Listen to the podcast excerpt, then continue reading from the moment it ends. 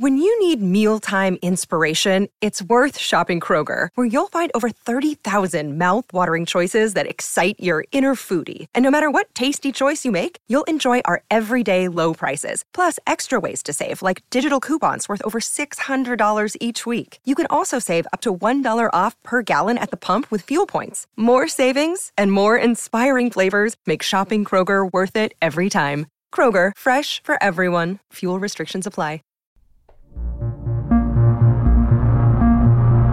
Welcome to the Mass Effect Lorecast, the podcast where we explore the vast universe of lore behind the Mass Effect games. We'll talk about all the details you may have missed, ask the hard questions, and more.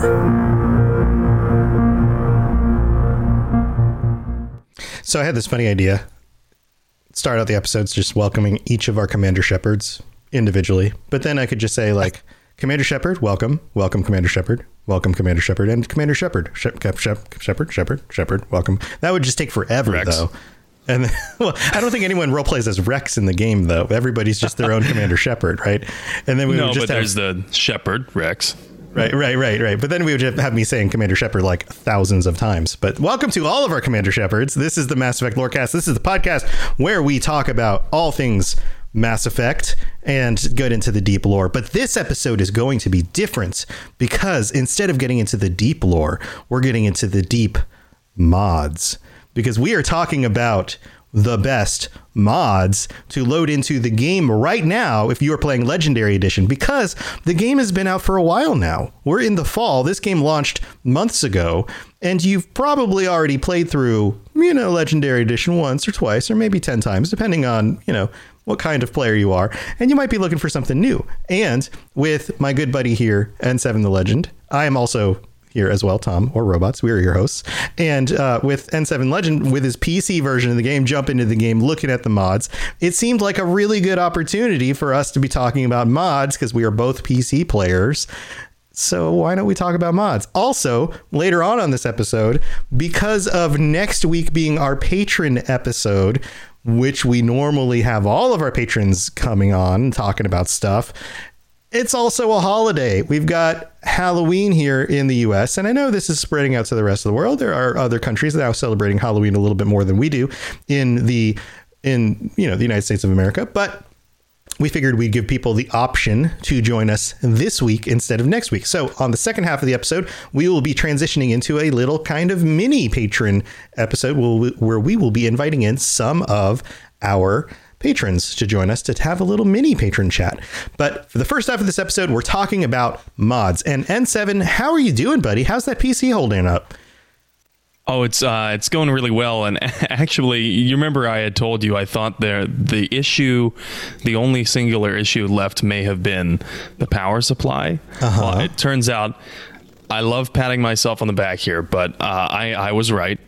It was the power supply. It was the power supply. and and the crazy part is when I took the one out, so the model was supposed to come with a 650 watt, right? This is the refurbished PC that I got. Well, when I took the one out, it was a 750 watt. Really? So 100 watts more than supposed to be, but because of that, the manufacturer only shipped me a 650 watt one. And so you would think if my PC's having these power delivery issues with it crashing under full load, then 100 watts fewer might not help. Unless Unless. unless the power supply was faulty. Right. Which it totally was. Right, Because yeah, yeah. 650 watts does just fine. Yeah, yeah. That, I mean, it, knowing I know I know PCs well enough, knowing the graphics card you have, the, the CPU you have, those are the two main power hogs. Um, and then the rest of the system, 650 sounds like it's enough. It sounds like it's probably enough by about 100 watts. It sounds like you're probably Yeah, fine. it, it and yeah, mathematically should should be enough, and it's doing fine. Uh, only thing is, it's considerably loud. And props to SkyTech, the manufacturer's support, because I told them what happened, and they're sending me a 750 watt replacement. Nice. Because they're like, hey, you know. Yours You're came with a 750 watt, even if that's not the model, you know, specific. Mm-hmm. So here's the 750 watt. We're going to send you one.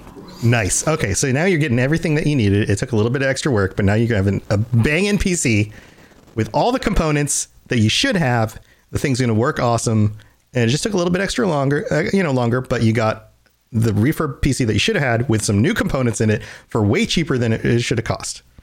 It just was kind of Yes. pain in the butt. But hey, there you go. So now you're set up to load in whatever mods you want into this thing, kick the game's butt into super high gear. So let's let's dig in. Let's say you've I know you've been eyeing these mods. You sent me a list of some of the ones that you've been looking at. I've got them up on my screen. I'm looking at them too. Where do we start? Because I mean, we all know Legendary Edition looks pretty good, but it's still based on an engine that is over 10 years old. Like the the Yeah. roots of this game are X I mean basically Xbox 360 era tech. Yeah, and with that being said, you know, people have likely played through the series dozens of times. And even though Legendary Edition kind of revamped some things, it didn't really add content. So mm-hmm. a lot of these things are not new to experienced veteran players. And so if you've played the game that much, you might feel the desire to change things up and enter Mass Effect Legendary Edition mods. Well, then, you know, this doesn't necessarily mean that we're going to break the game. Like, we're not going to introduce Thomas the Tank Engine as a Reaper. Although that would be amazing. We could. I mean, we could. I would love You it. Could, but okay. But these are not the ones we're going to talk about on this episode. Although, Right. if you want to go find those, more power to you. Yes, and then let me know because I'm interested. Um, but no, these these mods are going to be more about Choo, yes, like and then choo. That's the and that's then it what like that probably sounds destroys like. Right? the child. Yeah, Right, right. So evil. so instead Um, of the wow, you just get choo, choo. Yeah. Okay. Sorry. Go on. So these are going to really improve the quality and the ease of gameplay. And uh, the first one that I think a lot of players would be interested to know about would be the unlimited sprint and duration mods that are out there. Uh, Mass Effect has a lot of running in between objective points, not just Mass Effect 1, but 2 and 3. And this can really slow down some gameplay. Some people like the slow, you know, change of pace in between missions. Some people don't. For those of you who wish that Shepard didn't get super winded Yes. after a five second jog, Oh my god, he is one of the most badass freaking soldiers in the galaxy. Why can he not jog the length of I mean not even a football field, like a basketball court? not even that. Like he can't even do one suicide on the court. Like none, none of it.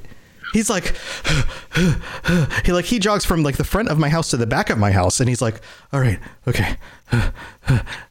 like Give me like 10 seconds. okay hold on guys. This is too much. He goes up a flight of stairs. He's like okay whoa, whoa, whoa i'm winded. I'm winded. Like he's worse than like like you know like i don't know some of the professors that worked at my He's like college. Yeah. He's like Fat Thor. he's like, he's like he's way worse than at least fat thor could still fight thanos you know? That's true. I mean, come on. Yeah, he he in Mass Effect 3 there's a lore justification that he may have gotten soft around the edges. In Mass Effect 1 and 2 there is no such justification. no And justification it's at kind of all. ridiculous. it is kind of ridiculous the dude should be able to sprint like dude should be able to run a 4k in like record time let alone you know getting yeah no this yeah absolutely this mod is i don't know this is kind of a, a must in my opinion for for somebody who doesn't want to wait for like you know running between scenes i just want to go to the next scene i just want to get to the good bits like this is not a, this is not a game where I just want to like wait for stuff. I just want to get to the good bits. I just uh, just move me to the act from action to action, from dialogue to dialogue. Just let me get from one thing to the next. I just want to get through it. Absolutely. Yeah. And I also, you know, I'm not, I'm a different kind of player. You know, I'm a completionist, but I want to be able to run. Yeah. like it's just Yeah. kind of ridiculous. I can't. because So- you're not missing anything. That's my that's my opinion. Is that by running through the hallways, you're you're not missing, you're not skipping anything. You're still moving. You're still you're not. You, you know what I'm saying? You're still transitioning through Right, the right. corridors. You're still seeing everything as you go, and it's not like the run is that much faster than the walk. But at least it feels like you're moving through stuff. Yeah. The walk is like a brisk, like, like saunter. Yeah, it's like the wind is at your back slightly.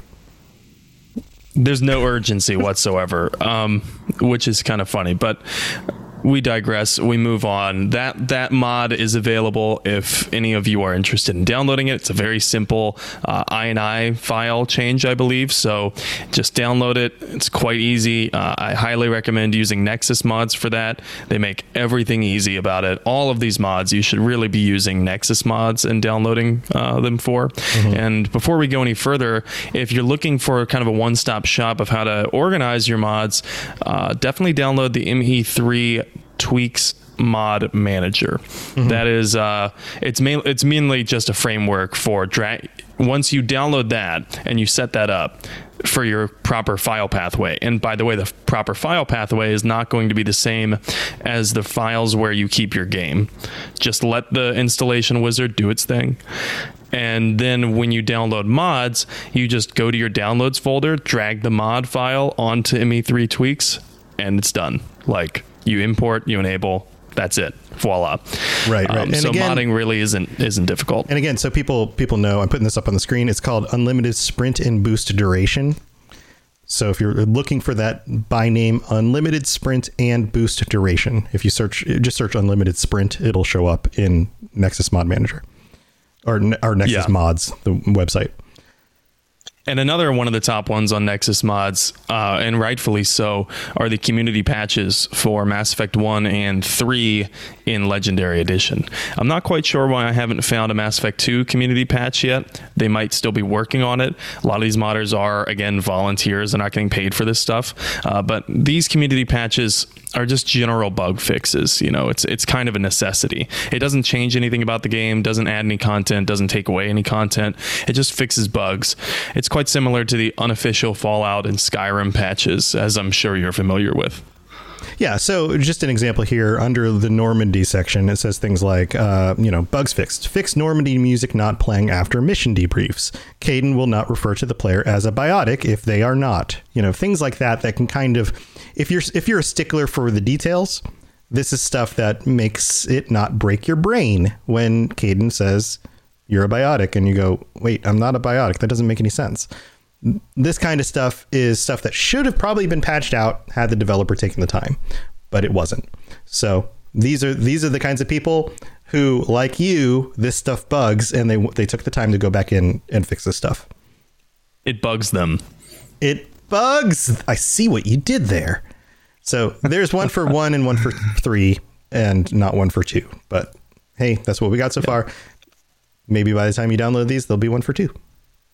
Yeah, agreed. And speaking of Mass Effect 2, there is a great mod that people can download called the Mass Effect 2 One Probe for All Resources.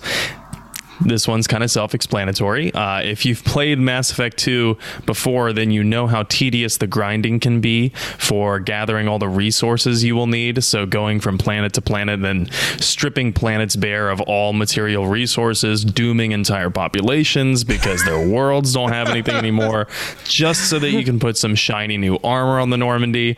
Anyway, if you're not really missing that and you just want to gather all the resources you need for the upgrades, then this mod mod aims to fix that. You know, it includes all of the resources you would need for every upgrade in one planet location. So you just go to that planet, you fire the one probe, you get all the resources. Yeah, just it strips I, it strip mines um, you know, entire planets of everything they have. So, you know, you become the reaper. You become the ultimate capitalist. You, you have go. acquired all of the capital. Congratulations you win the game. That's what happens in real life too. Congratulations. You just win the game. You become no, the monster. Okay, so this fine. This one's kind of cheating. You know, this one is kind of a cheat. Although there's an argument to be made that it's a quality of life improvement. Um, even though it, it's it's like definitely a cheat. Um, but I get I don't. okay, you're not hedging I, your bets anymore. You're just like, no, right? This is a, this is a. I, I I get it. Like I get it why someone would want to download this one because it's like really like you're gonna make me go to all these planets and just scan and scan and scan and mine and mine and mine and it's just come on this is okay, like, so this is a know. design element from a time where it was like they were putting extra stuff in the game for when they were like, okay, people want a thing they can do in the game that's just like this relaxing thing you can do when you don't want to do all the like fighting and other stuff when you can just like spend some time just going to the planets and doing other things. But it's also pretty crucial to doing other stuff in the game too. So it like doesn't fit the balance, you know? No, it, it, it doesn't. And this, in my opinion, was a poor replacement for the Mass Effect 1 Uncharted Worlds missions uh, because it's not just for resources that you might scan planets, but you're also scanning these planets to find potential side missions. But in my opinion, all of the side missions in Mass Effect 2 are so inconsequential, or at least they feel that way, that it's like why even bother? Um, whereas the side missions in Mass Effect 1, you genuinely felt like you were going to an uncharted world and actually finding something worth finding. Um, so, yeah, I don't have any moral quandary with this uh, mod. It is definitely a cheat. Um, but if that's your thing, go for it, download it, speed up your Mass Effect 2 playthrough. Yeah, I, I also don't have a problem with if you've already played through a game and there are mechanical pieces of the game that are simply mechanical and you're playing through the game again mostly for story to speed up the mechanical aspects of the game like i yeah, don't that think sense. that's that's a problem at all even when it comes to combat i don't think that there's really a problem especially if you're playing through the story if you want a new story version of the game and you want to romance a different character you want a different uh, you know playthrough if you want to you know be you know, make different decisions and see what plays out with that stuff, then you're going to want to speed through some of the mechanics, some of the combat, even. It like you're not, it's not cheating. You're just trying to get to the parts that you want to see. So there's no harm in doing that because you've already played through those parts. Yeah. Yeah, it, I agree completely. You know, if you if you've played this game 50 fucking times, like then like don't let anyone grief you because you don't want to go and mine every single planet again. Right. It, it would be like, like the nth time. Yeah, yeah. It's like it's like in uh, Nixada in chat says like in Mass Effect Three, you can choose how much talking happens. There's the three different options for style of pl- gameplay, or uh, putting it on easy because you don't want the combat to take up most of your time. You want to be able to just kind of shoot everybody, get through the fighting to get to the next scene. It's the same kind of thing, you know you know but sometimes you want to play through on you know absolute hardest difficulty because you want the challenge and you want the be able to be able to say like I absolutely beat the game on the hardest difficulty. Like there's different reasons you approach a game in a different way for different goals. So play it for that goal. Totally makes sense. Yeah. Speaking of which, there is a Mass Effect uh, trilogy save editor. So if you want the achievement of having completed it on Insanity, but you're a little baby and you don't actually want to do it, then you can go and edit your save. No, I'm kidding. I don't endorse that. Don't do that. But it's possible. Uh, but that's one of my least favorite mods because it's that one really is nothing except a uh, a cheat. You can use it to debug a bugged save if you have one, but it's I mean the power that you would wield is incredible. Uh, so my favorite one, however, is one called the Black Market License Mod. This one's only for Mass Effect 1 in Legendary Edition. It's one of my personal favorites. Actually, it is my personal favorite of the Mass Effect mods. So, Mass Effect 1 had certain weapons and armor in the game that players literally couldn't get no matter what they did unless they were acquired through console commands. That's the only way that you could get these items. It's like they were put into the game but never actually put into the game my understanding is that they were hidden behind loot tables. They were made to be incredibly hard to get, but they just something about some loot table just didn't allow them to spawn or something like that. You'd think they would have fixed that with Legendary Edition, mm-hmm. um, but regardless, they never made it into the game. Not in not in stores, not in you know like containers or any anywhere in the ground. You couldn't get them unless you spawned them through console commands, and so these aren't like tester items. You know, this isn't like god tier level test sword, you know, to just smite something in one hit. Um, and it's not cheap gear either. It's just really high level good stuff. So this mod makes those weapons and armor as accessible as black market items, uh, which can be purchased through the requisitions officer on the Normandy. Uh, but first, you have to buy the license, as you do with every other manufacturer license uh, in Mass Effect 1. So it, it includes equipment from Batarian State Arms, Cerberus Skunk Works, uh, Han, Hahne-Kedar Shadow Works, and Yorm, Jormungand Technology. Those are all manufacturers that really probably don't sound familiar to any Mass Effect 1 player because they weren't in the game to start with. Um, so uh, there's also previously hidden weapon, ammo, and armor mods that you don't buy, but they will be found in the world in crates, containers, boxes, you name it, and on dead bad guys. Hmm. So adds a lot of stuff that I think should have been in the game. It was meant to be in the game, um, but just didn't make it in for some reason. Huh. Yeah, it's that's weird. It's like it's almost like they realized they didn't get it in, and then they just didn't fix it. Yeah, I don't know. Maybe maybe there were some bugs with it. I'm not sure. I haven't played with that one too much yet. If I encounter any bugs, I'll let everyone know.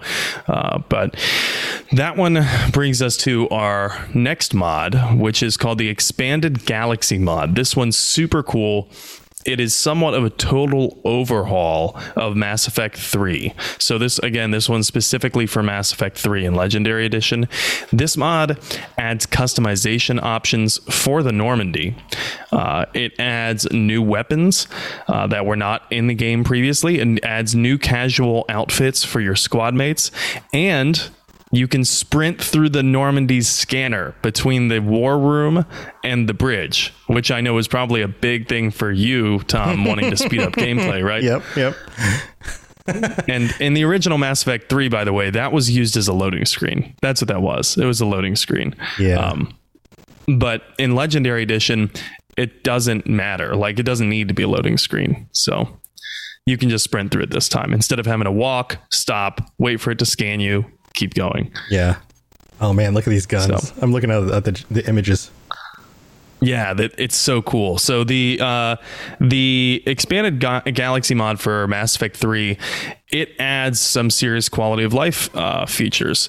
Some of them are new weapons uh, the Collector SMG, the Geth Spitfire, and the Gladius M57 are all new weapons that it adds. Uh, all of these can be found during gameplay, which is pretty cool. Uh, there's also some core gameplay quality of life fixes. For example, I'll just read a couple off. Uh, when launching a mission from the Normandy, the armor screen automatically allows selection along with the weapons and power as usual. Uh, during a combat mission, you can now press P or click the left trigger to port your arms, lower your weapon. Uh, and it's not the same as holstering it, but has a similar impact without having to save and reload. So, did, um, did you know, real quick, did you know that in Mass Effect 3, you couldn't put your gun, you couldn't holster your gun, right? Do you remember this? Yeah. Do you know why yep. that was? I don't know why so, that was. Uh, in the uh, in the original version for the consoles, they maximized the memory in the game to use every single bit of memory on the console that they possibly could.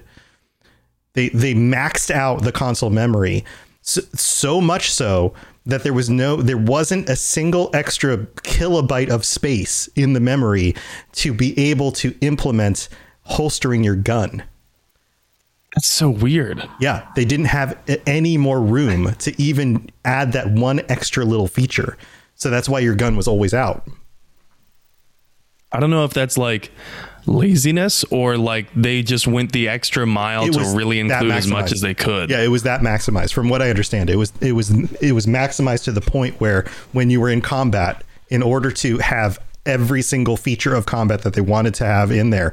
They couldn't they couldn't squeeze out any more more details. They they, they basically they realized that like okay, well if we take the holster of the gun out, then we can eke out this much more memory, which would allow us to add this other feature for this other ability that you could use or whatever. they, they just squeezed out every oh, little man. bit. Yeah, it's crazy. Yeah, they really worked with what they had. They played the the cards they were dealt. Right. Um, this expanded galaxy mod also changes some things in, ti- in terms of timing. So you can now select timings of DLC missions like Eden Prime, Omega, Citadel, Leviathan, and you can select the timings of the six in seven missions uh, and when Traynor will announce them. So I always kind of hated how those missions came right when I was doing something else, and I felt like if I didn't do them right away, they were going to expire, and then I couldn't do them. And since I'm a completionist, that that really bugs me, like not being able, you know, leaving a stone unturned. So this mod changes the way that you can really time things. Yeah, that makes sense. Cool. All right. And and also, um, we would be remiss without mentioning the Normandy immersive overhaul that it includes in the mod. Uh, so basically, there's five main different additions uh, or or uh, features of the Normandy immersive overhaul. It has a new and evolving crew. You can set your XO Marine officer. You can decide the number of Marines, medics, engineers, and other crew members on the Normandy. Uh, there's a customizable Normandy now. You can add a firing range. You can add vehicles, other equipment, all controlled from the ship's new manifest. Uh, there's cabin romances. You can get an interactive picture from Shepard's love interest and invite them up to spend time with Shepard in the cabin whenever. like it doesn't have to be at a certain point in the game. well, weird, you know, like uh, maybe like real relationships. Yeah, hey, hey, uh, baby. I know that we're in the middle of a mission, but why don't we just go up to my my quarters real quick? Uh, Sovereign And- asks, "Can you add a Tim Hortons?" I can well, I wish we could add a Timmy Ho's. That would be nice. Um, but no, no Tim Hortons aboard the Normandy. No, uh, although Shepard acts like someone who eats at Tim Hortons very often, uh, with his lack of running ability, uh, I don't think that there's one there. there. There's also some Mass Effect 2 weapon imports, so you can bring on some weapons from Mass Effect 2 and play them uh, in Mass Effect 3 and you can actually reach level 10 on the first playthrough if you imported. Uh, and there's also some immersive improvements, you know, restored conversations between Ashley and Liara, unblocked windows, new cabin models, and there's just a lot of a lot more stuff. I mean, like I'm looking at a at this page and it's like so expansive, right? Like so the expanded galaxy mod is aptly named. There's mm-hmm. so much stuff here. Mm-hmm. Mm-hmm. Yeah, this is cool stuff. So there's there's one more. You've got kind of this honorable mention here, Yes. and yeah. I love I love my my fashion accessories in games. I'm I have this weird I always want to look awesome in games thing. My wife on the other hand is like, I don't care. She collects everything in games and then makes fun of me because I always want to play dress up in games, which is kind of funny because you would think I, I don't know, just like stereotypically you would assume that it would be the opposite, but it's not.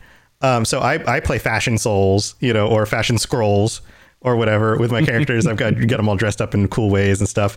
And so this is like totally up my alley. So what are we talking about here? So this this one's the expanded Galaxy mod armors for Legendary Edition two and three. Uh, I'm Yes. very much with you on this, Tom. I love all Fashion the effect. different armors and uh, yes, fashion effect uh, and all the different things that you can bring onto the table with this mod. You can actually wear armors from Mass Effect Andromeda and the Mass Effect three multiplayer in the in the campaign now. Previously, there were a lot of armors and outfits that were not available in the single player at all. But now, uh, thanks to the wonderful work of some very dedicated modders, you can. Uh, there's tons and tons and tons of new outfits, not just armors, but casual outfits too. Uh, and that doesn't just go for Shepard. That also goes for the squad mates. They have like over 30 new casual outfits for the squad mates to wear in non-combat combat uh, environments. The expanded Shepard Armory is also along the same lines. It's an honorable mention. It's a required mod for the EGM armors for uh, Legendary Edition 2 and 3. The expanded Ar- Shepard Armory, though, it allows the same exact thing, wearing Mass Effect 2 armors in 3, except it goes in reverse. So if you ever wanted to use Mass Effect 3 armors in Mass Effect 2, you can do that too. Uh, so i- there's some uniformity there, which actually would have been nice uh, if they implemented that from the very get go. You know, kind of a unified armory system. yeah, you, you would think they would carry over some of this stuff and just add to it. Yeah. doesn't- Yeah. Oh well. I mean, Yeah. I, I guess I get it. Um, I would love one day if I saw that there that the modders had included and you know all encompassing expanded galaxy mod armors for the entire trilogy, so you could wear all of the Mass Effect three stuff in Mass Effect one. That'd be cool. Yeah, that would be really cool.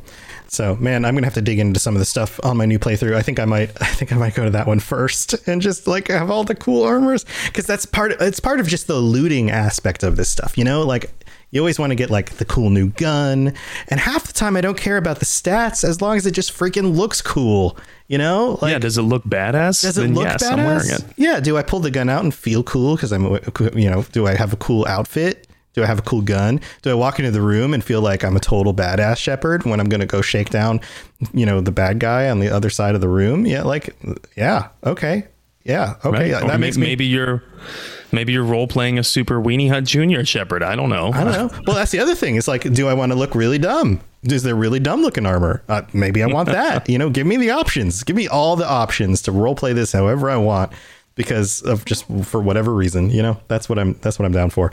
So yeah. Awesome stuff. Um very very cool. Go check all these out. I will put links for these in the show notes so you're able to check out all of these directly. Um, you can also just search the names that we've brought up during the during the show on nexus mods. Um, so the the website for that is nexusmods.com and you'll probably want to log in and create a, an account so you can keep track of all the mods you download. And as with any mods you're loading into a system, follow the instructions the way they've set them up make sure that you are following them to the letter and make sure that you back up your files before you do so. So it's always a good idea to again, follow the instructions, be careful with stuff and back up especially your save files so you don't mess anything up. Um, so warning, warning, warning. We don't want you, you know, writing us in and saying, I tried out your mods and you, you screwed up my save file. I, I lost everything. You know, not our fault. you follow the instructions, be careful, this is on you guys. All right. Um, let's move on to the middle of the show. We're going to thank our patrons, and then we'll be back with some special guests for the second half of our episode. So stay tuned. Message coming in. Patching it through. I am sovereign, and this station is mine. I like the sound of that. Sick of being upsold at gyms? My guy, you're currently a base member? For $90 more, I can upgrade you to our Shred membership. For 130 more, you'll be a Swole member. And for just $300 more, you'll reach Sweat Platinum. At Planet Fitness, you'll get energy without the upsell. Never pushy, always free fitness training and equipment for every workout. It's fitness that fits your budget. Join Planet Fitness for just $1 down and $10 a month. Cancel anytime. Deal ends Friday, May 10th. See Home Club for details. Have you ever wondered how deep the Elder Scrolls lore rabbit hole goes? Have you got a grasp of the basics and want to find out more about the universe? Written in Uncertainty is here to help you. We'll be mixing in philosophy, theology, and whatever other theory is useful with Elder Scrolls texts to untangle some of the biggest questions in the series, like what are dragon breaks, how does Chim work, where did the Dwemer go, and more. Check us out at writteninuncertainty.com or find Written in Uncertainty on any podcatcher. Thanks for listening, and catch you later in the Grey Maybe of Tamriel. All right. This is the middle of the show. This is where we get to thank our patrons for being freaking awesome. And get this, we have five shep or I'm sorry, four Shepard tier patrons to thank. We've got Blaze Freezer, Pipe Man Sovereign, and Stagger and Stumble. Thank you to all of our patrons. You guys are awesome. Um, I would have some uh, winners to announce this week, but I haven't heard back from our mysterious uh, shadow broker yet on our winners. Our mysterious shadow broker has been a bit uh, busy this weekend with something else going on. So I know that all the submissions are in, submissions are closed, and we will let you know who the winner is on Discord as soon as I hear back and we get word from the shadow broker. So sorry to be a little bit mysterious about who the winners are, but I will let you know back as soon as possible. I have I have sent the shadow broker messages, and you know, shadow broker's busy with uh, things across the galaxy that I you know I don't know what's going on out there, but as soon as we know, we will post winners on the Discord. We will let you guys know who the winners are and they can join us next weekend. So stay tuned for that. And thank you to all of our patrons, all 42 of you who help support the show every week. If we've done anything to help you get through your workday, your workout, your commute to work, or making costumes for your pets for Halloween, then please consider going to patreon.com slash Mass Effect Lorecast and checking out all the different tiers, including tier three that you can sign up. You get ad free episodes, episodes early, and stickers that come out for patrons. Um, and they're they're awesome. If you sign up for tier four, you can join us next week. We, when we're going to be talking about our favorite quests to go on to you know hang out with our with our potential love interests. So that's going to be fun. Companion quests. So that's going to be super fun. I'm looking forward to it. And we will be back just in a second because I have to share with our patrons that are joining us today our little invite to get them on the stream. So here you go, guys. Here's our little message with their invite. They're going to be popping in with us. And um, we have any other news we want to share, Sam? Uh, well, we do have the review from Po Boy Rich uh, that I don't think we have read yet. Okay. Do you want to read it? You want to call this out? Uh, sure. Yeah, I can bring it up right now. Actually, we have one that just came in right now. Also, actually, I got them up right here. We have one that came in today, so we've got two reviews. One, I've got, got it up. Why don't I just do it real quick? So we've got sure, go for it. Po Boy Rich. Po Boys are delicious, by the way, from the United States, who wrote in and said, "Great podcast, questionable morality, mm, five stars." I just finished episode 17. Love the podcast. It's great. Well, well worth the listen. But no one understands that destroy is a renegade choice. The genocide of synthetic life is pretty evil, whereas sacrificing yourself to save everybody with the control option is totally paragon. Discuss. Um No. no, I'm I'm just kidding. Of course, Po Boy Rich has just as valid of an opinion about the game as I do. Um, but my opinion is that it is it is regrettable that Po Boy Rich has become indoctrinated. Um, oh no, so. them's fighting words. Um, you guys are going to have to hash this out on the Robots Radio Discord. So Po Boy Rich, welcome to the Discord. Come join us and let's hash that out on there. And you're more than welcome to join us on a future episode of the of the Patreon chat uh, to, to hash this out in more detail because we would love to hear some of your justification for this because this, of course, is a hot topic and everybody's going to want to jump in and, and uh, you know argue their points. Friendly argument. Friendly argument. Let it, let me point point out. But thank you for for the for the review and for the five stars. Um, we really do appreciate it. And then we've got one from Dala Dala 63, and that's actually spelled with an A. Dala Dala from the US, who wrote in just today phenomenal work, five stars. These guys do a great job, not just with Mass Effect lore, but as an overall as and overall hosts and commentary, bringing in parallels to real life, banter back and forth, and generally being fun to listen to. The Mass Effect lore is then top notch. Great information that most people don't catch on their playthroughs, and a great love for the game. It's great to listen to people that enjoy the game as much as I do and get into the lore significantly more than I do. They have gotten me through a lot of drive and work time that otherwise would be dull. Great work and a great podcast with two great hosts. If you don't enjoy or can't understand the parallels to real life and other issues we see on a daily basis, maybe they aren't for you. But I hear I hear head in the sand is a good way to go. Smiley face. I do sincerely thank them for the parallels to real life and banter back and forth. Well, thank you, thank you, Dollar Dollar. I'm glad you uh, appreciate those, and I'm glad. Um, thank you for all the the compliments on here too. This is um, this is very flattering. My head has grown three sizes larger, and uh, I will now have a hard time fitting through doorways. So.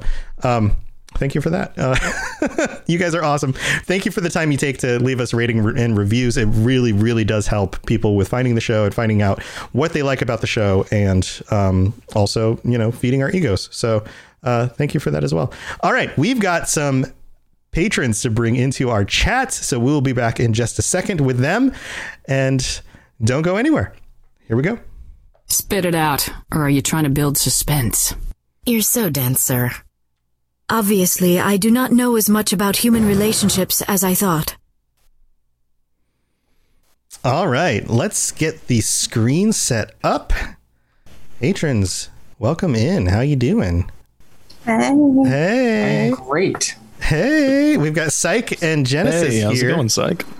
How's it going, Genesis? How I'm are good. you guys? Good? Good, good. Welcome, welcome. Um I think I've got the screen pretty looking pretty good here. So, um, man, you guys, this is kind of fun because you have the two of us all to yourselves. so, uh, welcome back. Um, we're talking about companion missions, right?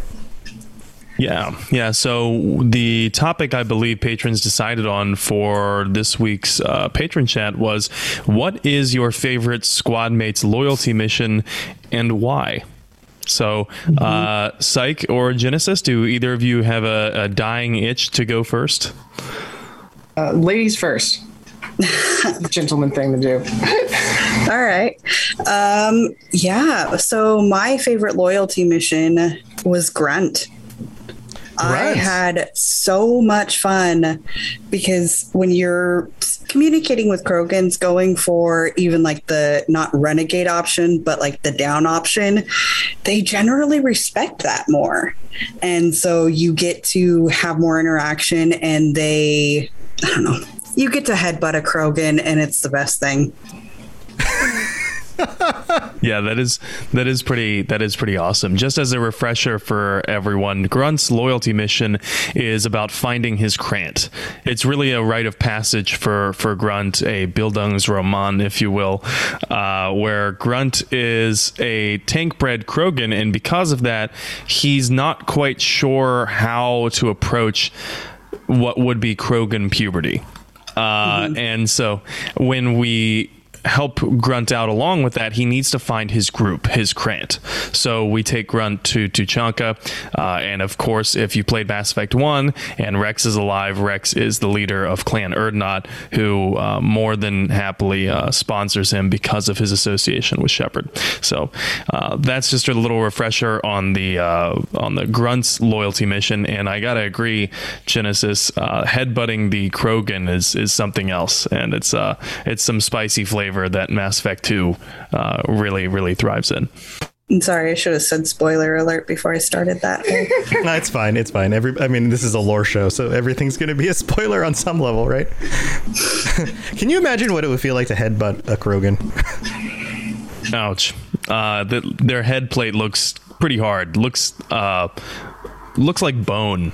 Yeah, I, feel, I bet it would feel like hitting a rock. You know, like going up to like the side of a mountain and just like hitting your head on the side of a mountain. I that would explain like- a lot of Shepard's decisions afterward. I'm sorry, but go on. Genesis. No, I also like the fact that that's the first time that we get to see a female Krogan is when you start that mission. So that's also in there that I like. Yeah, yeah, and with them being so rare, that's a it's, it's a rare right sight. and i'm i'm just curious uh, genesis is grunt one of your favorite squad mates as well or did you just like his loyalty mission a lot Uh, I do like him as a squad mate. Um, I t- yeah. Mm, it depends on what playthrough I'm going on, um, whether or not he's one of my main companions. Uh, because if my Shepard isn't somebody who can unlock, oh, oh, that's one. All the games are mashing in my head together right now. It now. happens. It happens. Um, I mean, you're talking with a guy who does multiple lore casts for multiple RPGs, and they, uh, yeah, they all start to blur together. I've Yeah. had multiple shows where I've gone, wait a minute, was that this playthrough where it did this way? Or yes, hmm totally understand. I tend to bring Garrus with me on every mission, and then whoever I think is going to fit the mission best for dialogue is going to be my second companion. Yeah, that's an awesome, awesome way to play through. Of course, I'm biased because I played through the same way. I bring one story flavor companion and one practical gameplay companion with me, and that almost always ends up being Garrus plus one. Uh, so I used to bring my uh, love interest in every mission with me, and then I figured I can't pass up Garrus like that because more often than not, Garrus was not my love interest. But speaking of Garrus, I know that uh, his loyalty mission is a favorite of many people, but something tells me that may be the case with Psych. Am I right?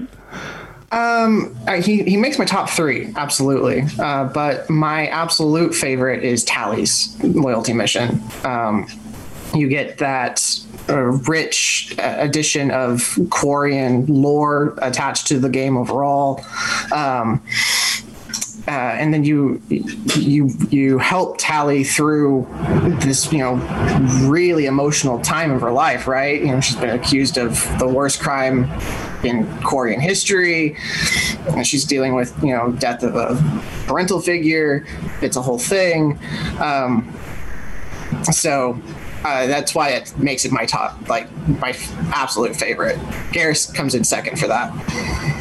I totally get that as well. You know, with Tali's loyalty mission, um, on my last playthrough, I was trying to have my broship romance Tali. And it just so happens that if you're trying to romance Tali and you don't lie for her uh, to the Admiralty Board in her mission, then guess what? The deal's off. You're not getting any. And uh, that romance is not going to get, not going to follow through. So it really really pins your morality against your loyalty, uh, which is a cool uh, I guess, balancing act that you don't really see with many games. Uh, where it, I was trying to play an authentic character, right? An authentic character who didn't ever want to lie, even at the expense of someone he really cared about. Um, so he ended up losing Tali's loyalty. And of course, that can result in Tali's death or other characters' death in the final mission in Mass Effect 2. I was lucky enough that it didn't. Um, but, Psych, have you always gone through and, and secured Tali's loyalty? I have. Um, I have absolutely no qualms telling that Admiralty Board uh, where to shove something. Uh, He's just a dirty right liar. up there, Cloaca. Yeah. um, the, those three are like you know they're, they're, caricatures of course of some of the worst aspects of any particular uh, politicians. Um, and so having that having that on top of on top of just the idea of okay look i i can't just tell you that your father is the worst quarian ever.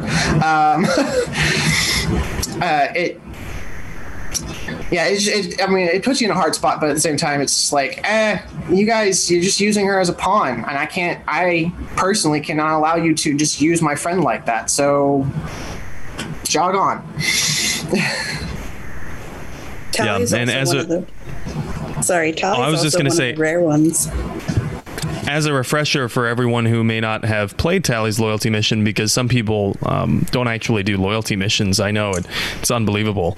Uh, but for everyone who may not have played her loyalty mission, basically we find out that Tali's father was experimenting on Geth and took it a step too far enabled some Geth who effect, effectively killed a bunch of Quarians on the migrant fleet. This is um, considered treason by the migrant fleet's leadership and uh, is the highest offense possible that a Quarian could commit. So it's a huge stain on Tali's um, family's honor. She's embarrassed by it, of course, when she finds out that it's true. And so the loyalty aspect comes down to basically Shepard playing lawyer in court for her. Uh, and you can decide to play the devil's advocate, or you can decide to have, um, you know, like a neutral type of approach to it where you still secure her loyalty, but kind of skirt around the topic. Or you can go, in my opinion, what is considered Paragon, but oddly renegade, where you choose to tell the truth and piss off your squad mate in the process. Um, but uh, Psych, about Genesis's favorite loyalty mission, have you ever not secured Grunt's loyalty? No, I I am too much of a completionist to never not complete any loyalty mission. Um, and there is something to be said for taking a giant nuke to a giant death worm. Um, so you know that is fun. Uh, but yeah, I've, I, I'm just yeah, I'm too much of a completionist to, to not complete anything that comes through that game. See, this is this is always my problem is that I'm I'm a stickler for whatever the morality is that I feel like I'm siding with in the moment, rather than sticking to the person. Like I will generally side with the morality over what I think the person wants me to do, hmm. which means I will screw over a loyalty mission. And so many times I will mess up a relationship because I'm sticking to what I think is the right thing to do or what needs to be done in the moment rather than what the person would want me to do. So in a playthrough, like I'll, I'll get through a playthrough and be like, well, I got no romances this time. There should be an achievement for that. Celibate. Yeah, like it happens. it happens. Or I'll get like a romance option to work out, and like wonder why. Why didn't anybody else want to be with me? And it's because it's because I just because I was trying to be too good, or or like or at least I was putting the galaxy ahead of like Shepard's personal wants or, or whatever, you know, like that kind of crap. And that's right. I'll end up screwing over my own relationships because of it the rest of the crew met in the uh, bar area and was like, you know, I agree with the mission and everything, but Shepard's kind of a dick. Right. Yeah. Yeah. Yeah. I, I will totally play through in those ways, and it just like screws over all my relationships. Genesis, have you ever played through like a really, really hardliner Shepard playthrough before? mm, I tried and then couldn't do it. Like I, I was like, okay, my first time playing Broshep, I'm going to go full renegade. And no, it just didn't work out. I couldn't, as a person, make some of those horrible choices. Some of them are really hard, like not even renegade. They're just like egregious. It's like who would do that ever?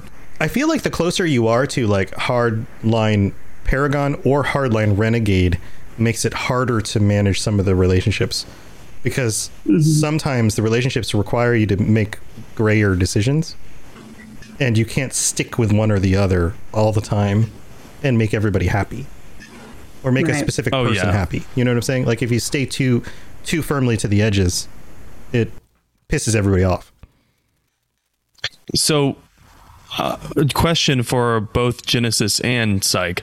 Uh, whoever wants to answer first can go. Uh, what is your least favorite squadmate mission? Squadmate, I'm sorry, squadmate loyalty mission, and why is it your least favorite one? I I would assume that both of us would agree that it's Jacob. Mm-hmm. Yeah. wait, wait, say that mm-hmm again because that was good. That was good. Mm-hmm. yeah, yeah. There's there there was a, a, hint of judgment in there, just a hint.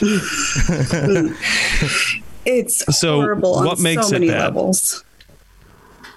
Well, what makes it so bad? Okay, in my opinion, it's really. Uh, okay, Jacob as a character is like your basic gun, kind of like you you trade him out as fast as you possibly can, right? And then his loyalty mission comes up, and it's this uh, daddy issue, but oh, I'm totally over my dad issues, so it doesn't really matter. Um, and then, okay, you find out his spoiler alert, his dad's been playing, you know, harem on a desert planet for Yeah. 10 years. Yeah. Okay. Um, yeah, that's kind of bad, bro. Um, I can send you to jail, or here's a gun. You, you take your pick. It doesn't have. It doesn't have quite that punch that some of the other characters, other loyalty missions bring to the table. He's just there, and that's the best you can say about it, in my opinion. I remember getting to that and being like, "Hey, bro, this this sucks, huh?" like just kind of feeling like, "Yeah, this this sucks," right? Mm-hmm. like just like like that's kind of the reaction, right? You're like, "Sucks." I think for Jacob's character development, it's definitely something that he needs to go through because, you know, that's always like in the back of his mind. If my parents were missing for 10 years, I would definitely want to know, especially if I feel like I'm going to go on a suicidal mission, I might not come back from it. I would want to know what legacy I'm leaving behind. Are my parents still out there? Do I possibly have half siblings? Anything like that. So I get that. But then you get on his mission, and his dad is a complete expletive. You know, Mm-hmm, mm-hmm. holding women hostage for 10 years. 10 years. Mm-mm, mm-mm. Yeah. Hey, bro, this sucks. Yeah, his dad's maniacal. Dad, Uh, Dad's kind like, of kind of douchebag, right? so it's so twisted and and you know, weirdly enough, it would make like a good Twilight Zone episode. You know, at least maybe that's my opinion. You know, like the twist comes at the very end, and instead of the viewer being an omniscient, you know, uh, space commander who happens upon the planet, you know, you're one of the the uh, people who's losing their minds because they were being fed the native, you know, uh, flora that is poisonous. Um, so, yeah, that that one is there's not a lot of moral gray area. You know, when you play that, it's kind of like okay, we are all in agreement that this guy is really fucked up, right? Okay, yeah, like let, us move on. Um, mm-hmm. But yeah, it, it is like a hurdle that Jacob needs to to surmount in order to develop his character. Uh, I'm really like troubled saying that because it's not like he's an incredibly static guy or an incredibly dynamic guy. His, his character is actually rather static. Grow a character. Create a character. Yeah. Something like that. Birth a character.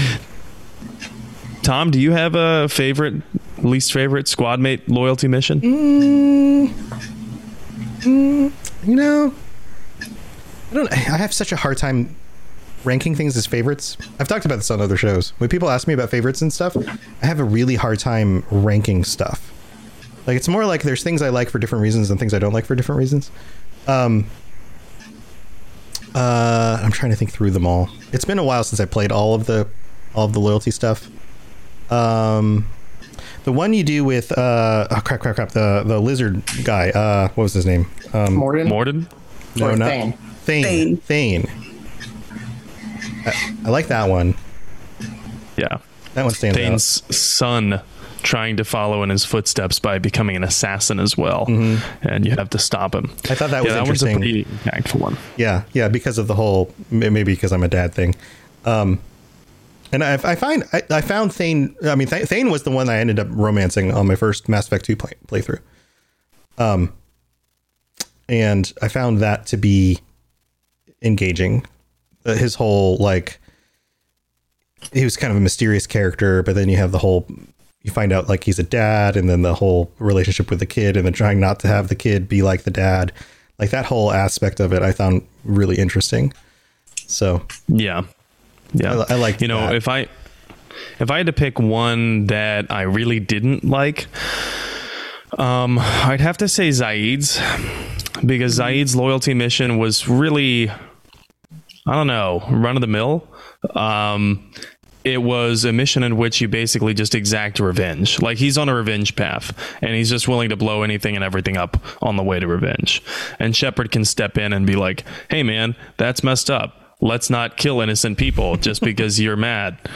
And then, like, if you do that, you might lose his loyalty, but you might save it there at the end. But, you know, I, I don't know. That one just felt like it didn't really have large, lo- large lore implications after the loyalty mission of it. Whereas Tali's is like massive. The lore implications of that one are huge. Um, and uh, I think that Garrus, you know, I think the writers could have done a better job with Garrus's loyalty mission. Um, for such a huge character and for such a fan favorite, which by Mass Effect 2 they were well aware of, uh, it felt like they dropped the ball with Garrus's loyalty mission because it was like, okay, let's set up a hit job for this guy that totally screwed Garrus and his squad over on Omega. Mm-hmm. And then like Shepard can basically say, hey, like my buddy's gonna snipe you, so you should probably move.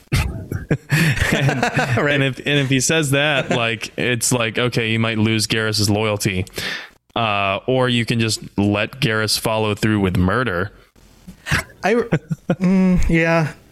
I remember I remember feeling like that one was kind of I don't know anticlimactic. It is like yeah. like feeling like oh this is going to be cool and then just like mm, when it just kind of plays out the way it does. Mm-hmm. I don't know. Mm-hmm. Did you guys feel that way? Yeah, oh. and I think a lot of it has to do with like my decision for which way I'm going to let Garrus go on that is which way I let him go on his Mass Effect 1 loyalty mission of killing Dr. Hart or not. So if I let Garrus kill Dr. Hart, then I'll let Garrus kill his old friend. Um, I I always go with uh, I'm I'm always a you know truth and justice kind of person and kind of believe in those things. So I always kind of like spur his better nature, and you can still secure his loyalty, even letting Sidonis live. You know, it takes a, I think like a high paragon or something to make pull that off. Um, but you know, and he he comes across that emotional hurdle. It the thing for me is that it kind of retreads the whole thing that you just did in ME one, right? Don't kill these people. You don't kill people to make yourself feel better. You, you should have learned that lesson the first time, and you have to go through it again in ME two. It's just right. It right. could have been a better mission. Right. Yeah. Revenge isn't really the solution. It never really makes you feel Carl, better. Carl, you can't kill people. yeah. yeah, we got Turians with hats. Um, no, yeah. no um, that's yeah, think, an obscure reference. Thinking thinking through these, I, I think I, I, think I'm with Psych here that the Jacob mission was just kind of like. By the time I think it was one of the last ones I did, and then by the time I got to that one, it was just kind of like a, oh crap, I got to get through this. Like it was just like one of those where it was just like, okay, I think it was it was it was like I did it because I I was com- I was completing everything, not because I wanted to at that point. Mm-hmm. And that sucks, you know. Like, like when you do a loyalty mission, you want to do it because you want to do it. You want to do it because of the relationship with the character, because you're you're enjoying the storyline, because you're you're learning yeah. something new. And when I got to that one, I was like, okay, I'll just get through the mission. And then, like, you never want that to be the reason you complete a mission in the game. I did it for the achievement. Right. Well, I did. It, I did it because I thought maybe some it would go somewhere, and it just kind of yeah. doesn't. And you get done with it, and you're like, "Well, that's done. Great. Okay, let's move on with the next thing." Jack's loyalty mission is also pretty high up there on the list for that, me of favorite was, ones. Yeah. So that when I was thinking through my, my favorites, that was one of the like that's probably in my top two or three because yeah, Jack's because one is a flesh, good one about confronting the past. It, it, helps flesh out her character. You know, like it, it it justifies her as not just being this like edgy character. It all of a sudden gives you justification for like who is she? Why is she the way she is? And it it creates this like interesting understanding of her backstory and, and what's actually going on with her, which is great. You know, that that allows her to be this edgy character with more depth, you know. And it lets her wear a shirt. And she gets to wear a shirt. So there's that as well. Yes. yeah. Look, no, look. I'm I'm actually with Genesis on this one. It was kind of weird how they forced the fifth element look on Jack from the very beginning. Yeah, that yeah. Yeah, that, you know, the designers in these games were you know from the from the beginning the designers in these games were like let's let's let all the ladies wear tight fitting armor and really show their butts and their boobs. And then they then the jack design came out and everyone was like what? Like i remember i remember when mass effect 2 came out and they were showing all the characters. And then they showed the character of jack and there there was like even in the in the games media there were re- game reporters that were just like come on come on yeah. So I am all for what Jack is wearing, and I like the fact that they started her that way because if the naked look was the unlocked, I think that mm-hmm. I would have more issues with it. Like you get to right. unlock yeah. her taking off more clothes. Yeah, that's a good yeah, point. That's true. that's a really good point. Right, but it's still, you know, uh, like, can we move past the idea that like the design of characters in games are for like teenage boys in order to get them to buy more video games? Can like, can if we're gonna have adult things in games, can we let them just be adult things in games? And can we let the majority of characters be like regular people who wear regular clothing? And then put the adult things in the games in the in the appropriate places in the games where adult things would be in games. Maybe that would Tom, make more sense. Hearing, you know. Am I hearing you say that you were really sorely missing a racy Kaidan outfit? but, you know what you know what I'm saying? Like if you're gonna sexualize the women in the game, then sexualize the men in the game. Make the whole game sexual. Yeah. You know, like but if you're gonna have like armor, then don't have boob armor. Have armor that actually functions like armor, right? Like armor historically that women would wear would look very no different than armor that men would wear because you wouldn't want a divot in the middle of your chest that would move weapons towards the center of your chest. It doesn't make any sense, right? You wouldn't have individual boobs shaped in your armor. There's no it makes no sense for that, right? Mm. Well, I'm not an armor expert, and I I also don't have boobs, so Yeah, I'm like, I am a boob expert, and I like them separated if they're going to be contained. But no, you can separate them inside the underneath the metal. What I'm saying is the outside of the, the shape is is flat. Does that make Got sense? it. Like inside Yes. inside the clothing, you can separate them, but on the outside of the clothing, and and people have there's been a lot of research that's done into this. Historically, women who would who who had to wear armor, the outside of the outfit would still like the the idea of wearing armor is that your body should be shaped like a cylinder so that it deflects things around your body. Brienne of Tarth. Brienne of Tarth, right? Like there, there, yeah. There's good armor in some movies, and then there's bad armor in other movies, and, and games are the same thing. So, um, you know, like it, it doesn't, you know, just like in the real world, not everybody walks around in public wearing sexualized outfits. In fact, the majority of humans don't, but some people do. Why don't we actually have like realistic percentages of people in a game that look sexualized, and but most people don't? You know, like let people let let the character of the character define if they choose to wear sexualized clothing or not right? Doesn't that make sense? Mm-hmm. Rather than every female in the game looks sexualized and has a model physique. Because that's not Well, you that's know- not realistic aside from Jack's shirt debacle, uh, I do like the cyberpunk visor that she gets a lot uh, because it's totally cyberpunk. Like that is 110% cyberpunk. That Jack gets this awesome visor with like the red lights on it, and I was like, man, Jack really should have had that visor from the get go. sovereign What says i'm still upset there was glasses? no was no jack outfit for grunt what if we had jack outfits for all the characters Jack outfit for Shepard. I can see that mod coming about. Yeah. Yep. And uh, well, you know, I I think that of the people who are interested in the outfits for squad mates, I think the first half of our episode will be particularly pertinent with the expanded galaxy mod. Um, But all right, well, um, Psych Genesis, do you have any final thoughts about squad mate loyalty missions? No, no, I'm good. I think we covered a lot of ground. I'm, I'm happy. Well cool well thanks for joining us guys this has been super fun Yeah, this is great. Yeah, um, I'm looking forward to next week. We'll have the rest of the patrons on with us next week for for the full episode. And uh, until then, everybody, we'll, we'll it'll be a, a week until that episode. Hope you guys have a good week, guys. Do you have anything you want to share with us? Anything, any cool projects you're working on, or stuff you're doing, or ways people can reach out to you? Why don't we why don't we jump to to Genesis? Genesis, you have anything going on? I do, Mhm. but we haven't fully announced it yet, so I don't know. Okay, so you, you're holding out on us. So I guess we'll have to wait to find out. There are big things coming. Uh, there are big things coming in my world.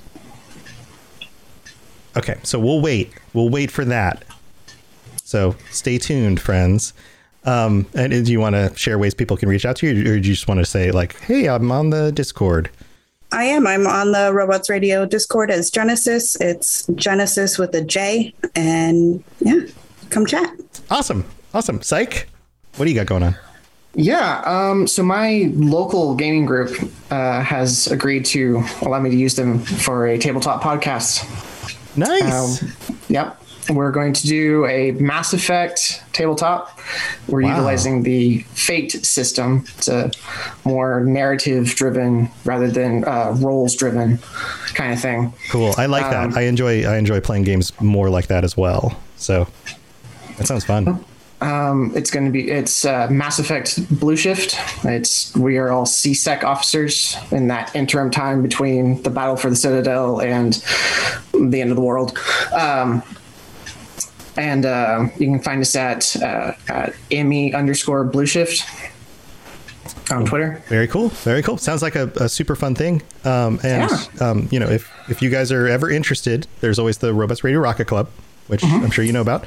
So if ever you're interested in you know some guidance and wanting to be part of the Robots Radio Network, you can always look me up there, and or we'd be happy to you know bring you on board and, and work with you if you want. But um, good luck with that. Otherwise, I hope that's super fun and and definitely Yeah. go check that out, listeners. That sounds like an awesome thing. yeah, it's, it's going to be fun. We should have our first episode uh, November 15th, is what I'm hoping for. Very cool. Very cool. Well, have have a super fun time with that. Um, and Seven, you got anything going on you want to share? Um, yeah, I don't think that I'll be streaming this week because, as I said, I have a friend in from out of town. But I will be streaming uh, probably come next Sunday if I can manage streaming before the episode. I will. However, that's a little dicey because uh, although it's Halloween, it's also my girlfriend's birthday next wow. Sunday. So Wow. we're gonna do what we can between work and and other obligations, you know, that come with life. Uh, but yeah, I'm gonna be trying to stream as soon as possible. And I'll be streaming some Mass Effect. If anyone wants to catch up or follow me, I am at N7 Legend on Twitch, on Twitter, on pretty much everything. And I'm slowly becoming an audio visual engineer as I work in better and better effects with Streamlabs. So if anyone wants to come and critique my uh, my quality of stream, I am more than happy to take the the pointers. So Awesome, awesome.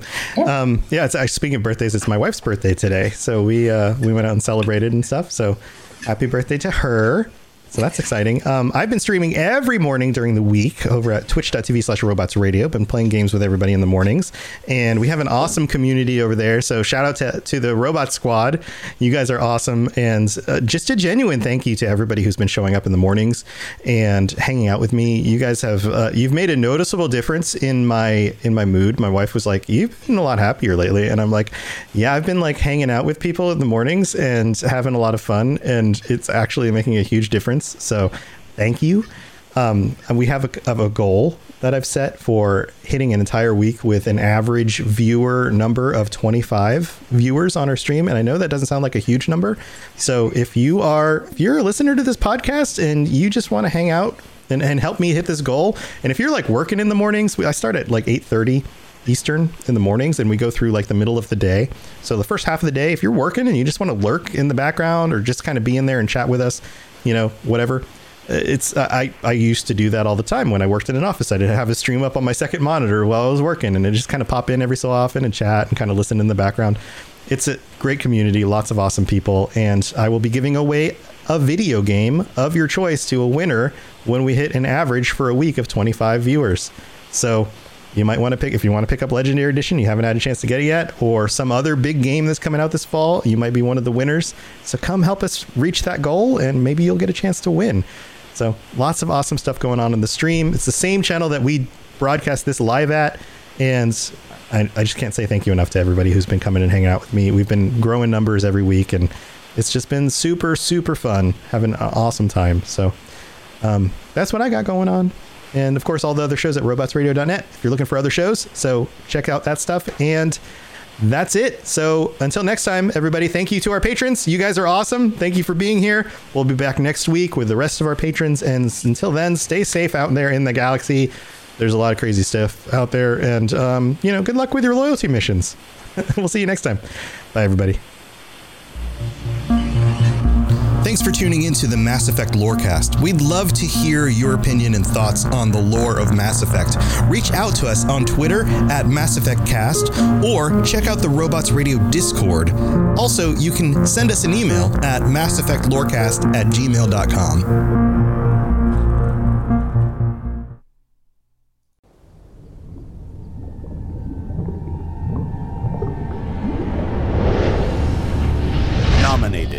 Jersey's Here Now Audio Fiction Festival 2020, it's Bioshock, the Midnight Series.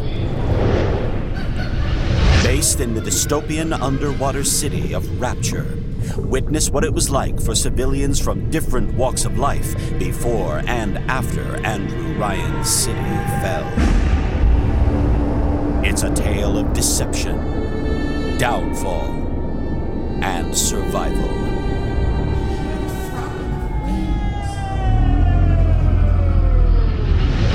Bioshock, the Midnight Series, a podcast by Preston Hardin. Listen on Spotify, Apple, or wherever you get your podcasts. In a world where solid state electronics and vacuum tubes are still meta, people never stop loving atomic powered everything.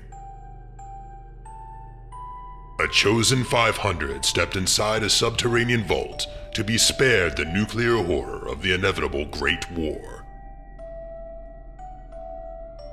25 years later, they emerge after the fallout settles to retake Appalachia. Among them, two former rivals whose blood feud will tear West Virginia apart in their epic struggle for survival. Chad, a vault bro who has a strength of 15, an intelligence of 2, and is a complete wasteland dickhead. Simon, a complicated anti-hero who chooses light and hope, but accidentally becomes a cannibal and wakes up naked and afraid with a Scorch Beast queen after a date goes terribly wrong. What? I mean, it's a wild wasteland, right? This dark humor radio drama will have you driving off the road and crawling out from under the fallout. Two men, one wasteland, and so many nukes. Chad, a Fallout 76 podcast, rated R, now streaming on your holotape player podcasty thing.